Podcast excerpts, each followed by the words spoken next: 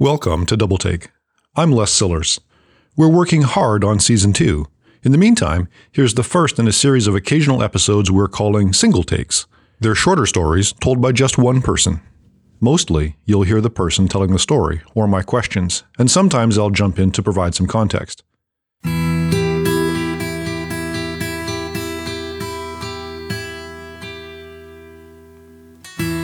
This one is about someone who had two days to stop her mother from doing something terrible.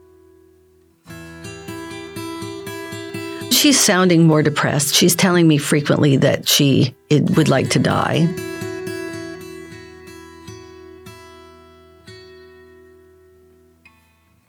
Roberta Bayer teaches political philosophy at Patrick Henry College in Purcellville, Virginia. And like me, she's a Canadian. By the fall of 2022, Roberta's mother Joanne had been in a nursing home in southern Ontario for several years. She wished the Lord would take her, which is the way she put it. Because of the pain? Or, well, because it, because there's just there's nothing to do. She's lonely. COVID had been hard on Joanne. Canada's lockdowns had been pretty severe, and her husband had passed away three years earlier. She was in a wheelchair with long term back pain, and her medications weren't working well. Her family only rarely got into the nursing home to see her, although they did hire a helper to provide extra care inside the nursing home. I think that there was this real sense of being abandoned. I mean, I couldn't do more, but I was, I'm sure she was feeling abandoned by her family. Roberta did get up to see Joanne right after the lockdowns eased in 2020. She had a two week quarantine after arriving in Canada. Uh, one of her closest friends came up to me who was also had very bad back pain and was in a wheelchair and she grasped my hand and she said roberta roberta i want to tell you that i i'm going to die this weekend. You know that i've chosen to do this because i just can't take this anymore and my family are okay with this. And she said um, so you know will you pray for me? And i said well yes. I mean of course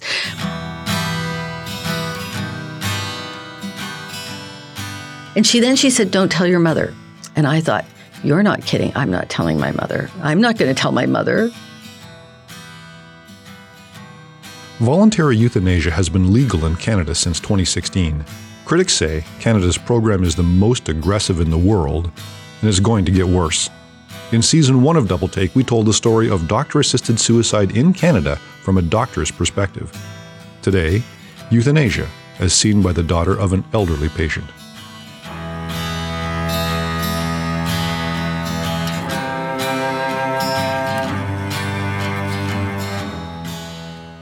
But of course, it's a small place, the retirement home, and very soon my mother knows without me telling her. And of course, this thought that her friend had done this, and she was sufficiently unaware of what was going on that when other friends began to die rather quickly, she thought they had done it too. Now, it turned out that she was wrong about some of these cases when we actually inquired, but she had was convincing herself over this time that this was something that everyone was doing in a retirement home. So over the course of uh, several months, then she's got maybe what several of her friends pass away. Yes, and she thinks that they have all sought out and received euthanasia. Yes, and, and is is she talking with you about this? Um, well, she mentions it from time to time, and I say, "No, mom, don't." So I'm talk, trying to talk her out of it, so she knows I don't approve. Does she want to do it? Uh, she's sounding that way, but I'm trying to convince her out of it, making phone calls sometimes a little tense. Can you recall any phone call in particular that was especially tense? Um, well, I just said, well, you know, it's, uh, but mom, suicide is wrong. we know from the Bible that this is wrong. And then she would say, but the Lord doesn't want to see me suffer. So what'd you say? Uh, and then I say, well, Christ suffered. But then at that point, the conversation would just end. Hmm. Did she end it or did you end it? She ended it. She just hang up on you. Well, or just change the subject. She or the subject. they just no, we're not going to talk about that anymore. So your perception is that she was running the idea of euthanasia by you. Yes. Hoping that you would be supportive. Yes. And you refused. Yeah. Why did you refuse? Oh, why? Why? Because, of course, um, one of the difficulties lies in the fact, of course, that suicide itself self inflicted suicide is wrong.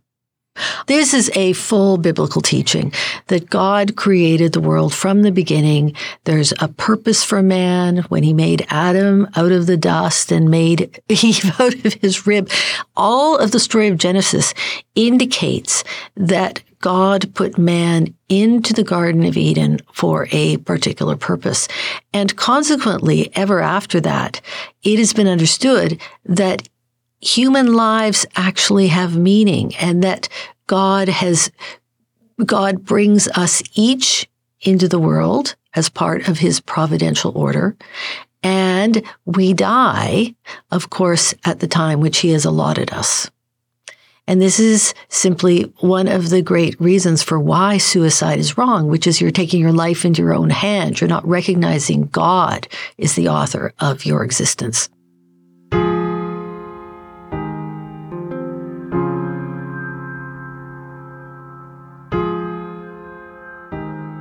To Roberta, it all seemed surreal. Joanne had been a charming, witty woman, generous, faithfully attended her Episcopal church. She was beautifully dressed. She liked to entertain. Uh, she uh, did a lot of volunteer work, as did her generation. I think she didn't really think a lot about the deeper theological implications. I mean, she knew God was love, which is what churches tell you these days. They don't tell you much more than that. So that's where things stood for about two years, until the last weekend of September 2022. My mother had said, My helper's not going to be around on Thursday and Friday. Please come and spend those days with me.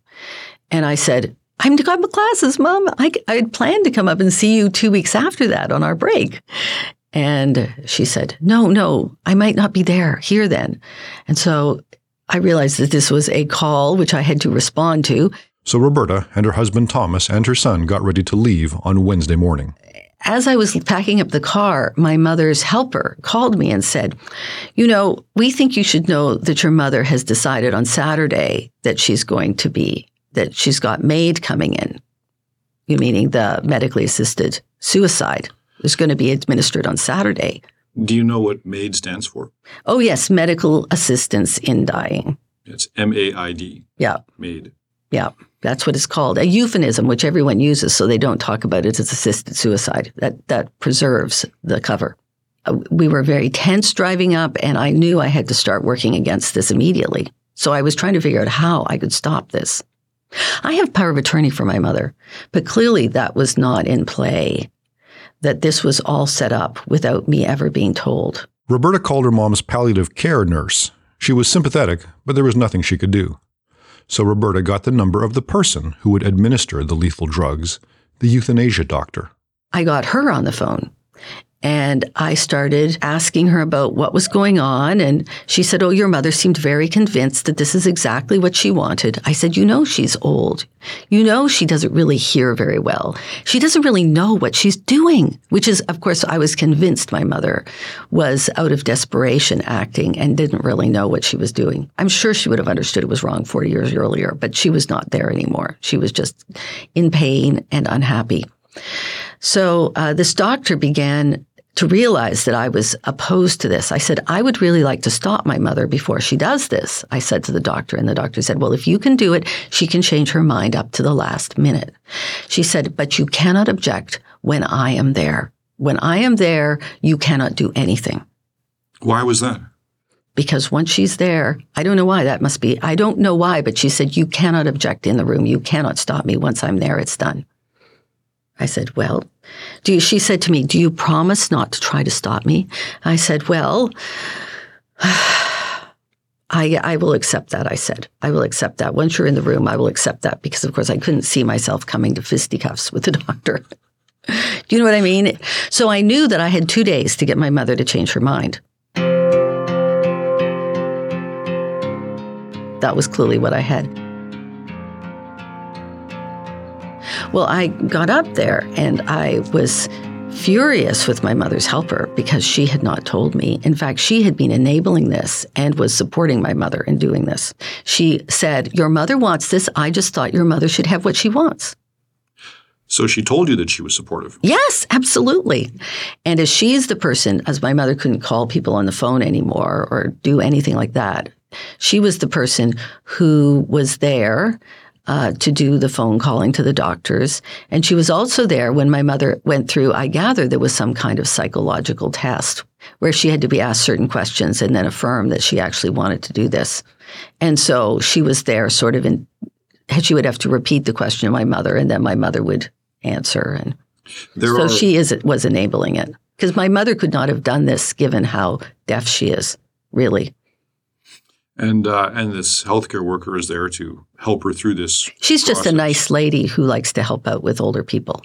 When we were getting it, when I was telling her, How could you let mom do this? I said to her, and she said, Well, I know you have religious objections, Roberta. And that was it. It was my personal opinion against my mother's desire, and so my personal opinion should be set aside. So we got there on the Thursday. You walk down to your mother's room. You'd been there before since Mhm. COVID, I'd been there three weeks before. and she, and she didn't say anything about it then. No, So you walk down the hallway. You walk into your mother's room. Uh, what do you see?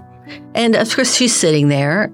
I mean, now she knows that I know. She, she begins to say, Well, I want you to have this and I want you to have that. She's giving her out her final wishes for the family. She wants me to take them down. And And what'd you say? I said, Well, I don't want you to do this, Mom. She just wanted to die and she just wanted it over with. And she wanted a day when it was going to happen. And the other thing she was that she wanted us all there. And she says, And then you can go home on Sunday. And I said to her, Mom, you don't realize when you're dead, I can't go home the next day. We have to stay here. We have to bury you. We have to we have to clean out your apartment. I'm here for another week. You know, she thought she was relieving me of something. How big a role do you think that played in her thinking that she wanted to relieve her family of this burden? I, I suspect it's there. She never said so explicitly, but I but the way she spoke about it as though she was just going to go ping and disappear on Saturday. I,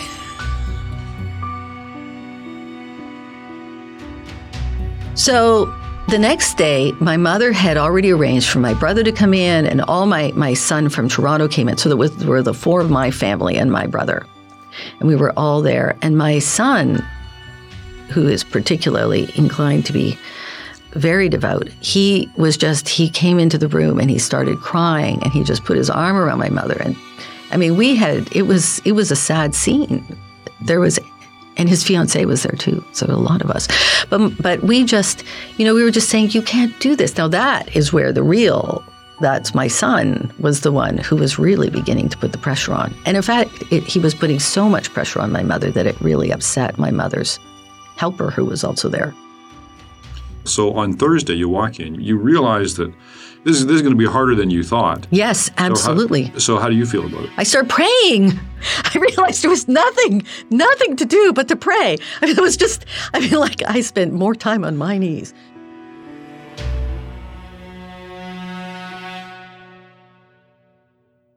Uh, on the Friday, about five o'clock, we were all sitting around with my mother when the nurse who assists the death doctor arrived with the instruments for the procedure. This is the language. I have the instruments for the procedure, she said. I am the doctor, the nurse for tomorrow. And we all turned on her. Now, I had not been told I couldn't say anything to the nurse, right? So she said, You can't say anything to me. So uh, anyway, we all stood around, com- you know, telling her she was going to, she just had to go away and my mother was not going to do this. And she said, of course, turned to my mother and said, Are you going to do this tomorrow? And my mother said, Well, maybe not tomorrow. Which point I said, Thank you, Lord. And so at that point, she said, Okay, well, I'll have the doctor phone you in the middle of the week to make a new appointment. So now you're stuck. Yeah, now I knew I had to stay for the next week. So at that point, do you believe that it's off for Saturday? yes, I did. Because the instruments for the procedure were not left.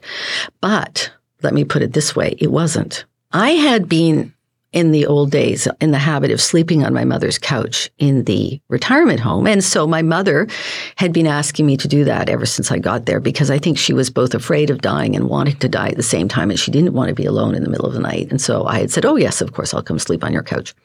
So um, I slept on her couch that Friday night. And the next morning, I'm sitting there dressed. We just had breakfast in her room, and in comes this doctor at nine o'clock, which is when it was supposed to happen.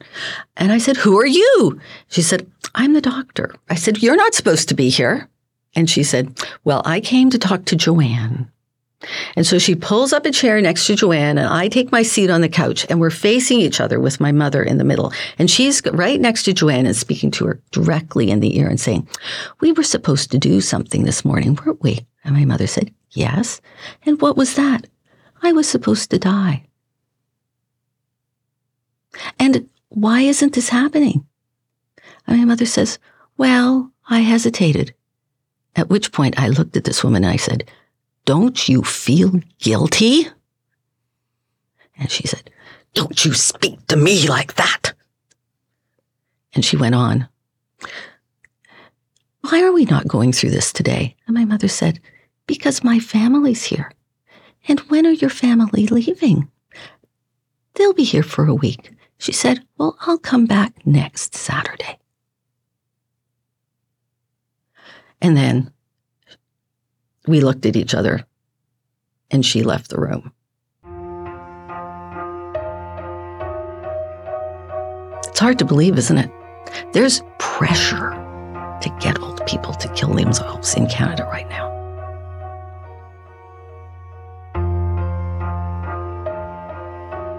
So she left.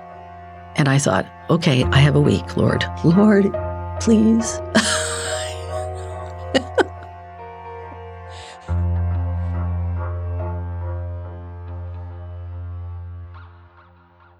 the, the story in the room is that her pain is increasing. She's needing morphine just about every hour. I'm spending most of my time with my mother, actually attempting to make her more comfortable and help her. Because not having let her die that day, I'm feeling a little guilty that she's still in terrible pain. And I'm putting calls through to try and get this palliative doctor again over so we can do something.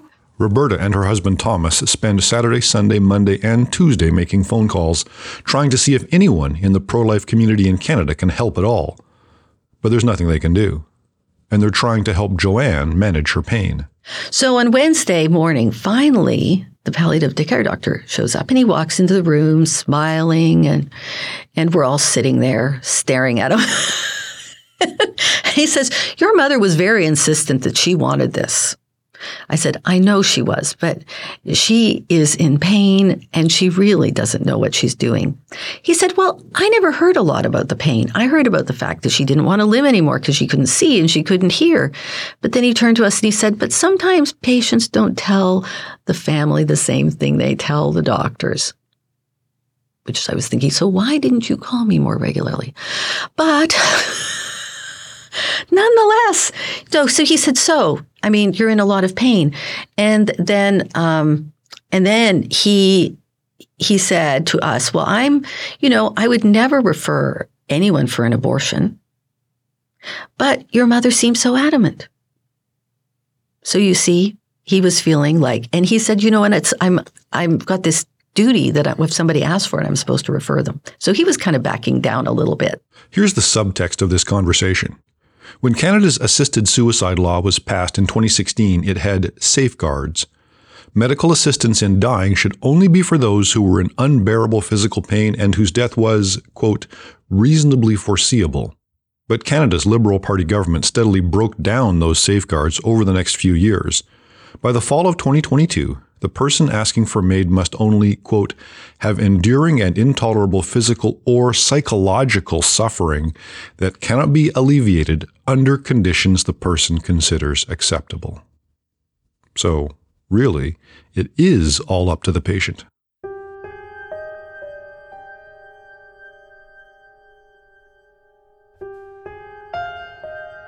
Canada has 24 hour hotlines both for suicide prevention and to help people commit suicide.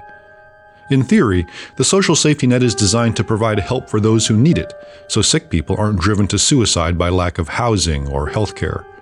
Yet Canada also provides help committing suicide for those who want to die for the right reasons. It's schizophrenic. And in Ontario, doctors are legally obligated to provide for patients who ask a, quote, effective referral to a euthanasia doctor. So the palliative care doctor is trying to say, no, really, I'm pro life personally, but I'm legally obligated to pass Joanne off to a euthanasia doctor if she asks for MAID. Then he turned to my mother and said, So are you still willing to go through assisted suicide? And my mother said, What? What?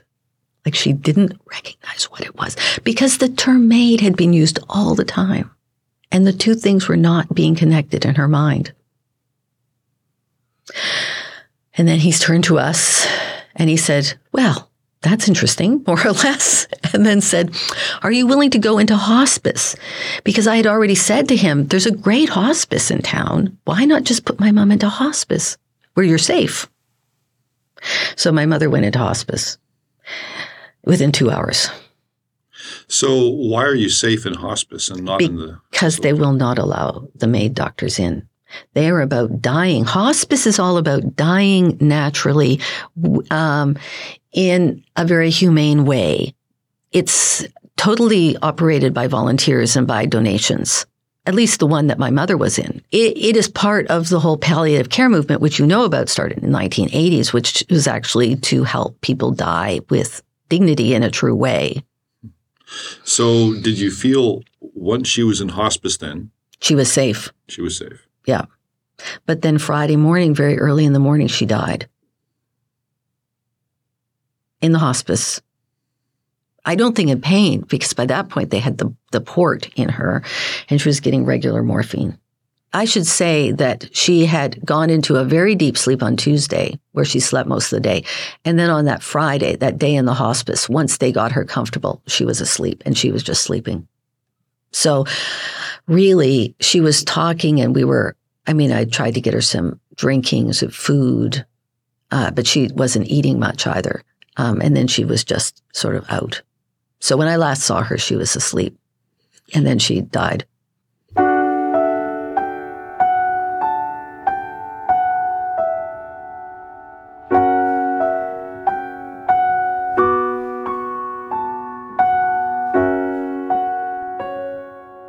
Remember what your last words were to her or hers to you? Oh, I don't remember what her words were to me. It was probably something like, I need a drink. But to her, it was, you know, I was always telling, I was kissing her and give, saying, I love you and goodbye. I was at rest about this uh, because I felt that the Lord really had intervened. I had, I had two prayers that I was asking the Anglicans for Life and, you know, my son's church group. One was that she change her mind. The other was that she die before Saturday. and both came true. They both happened.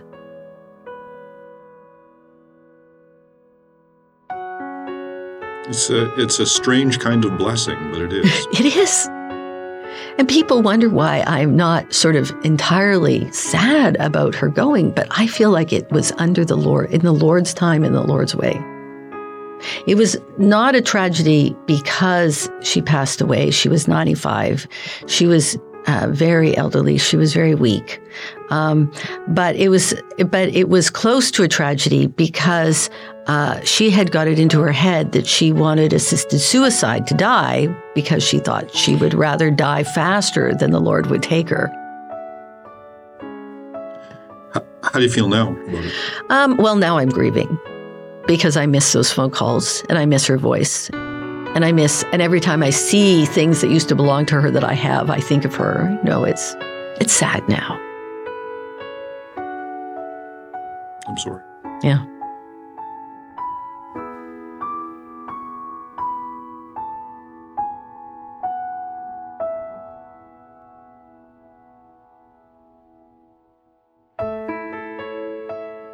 I'm Les Sillars, and this is Double Take. We'll release more single takes over the coming weeks as we continue working on Season 2. We'll see you next time.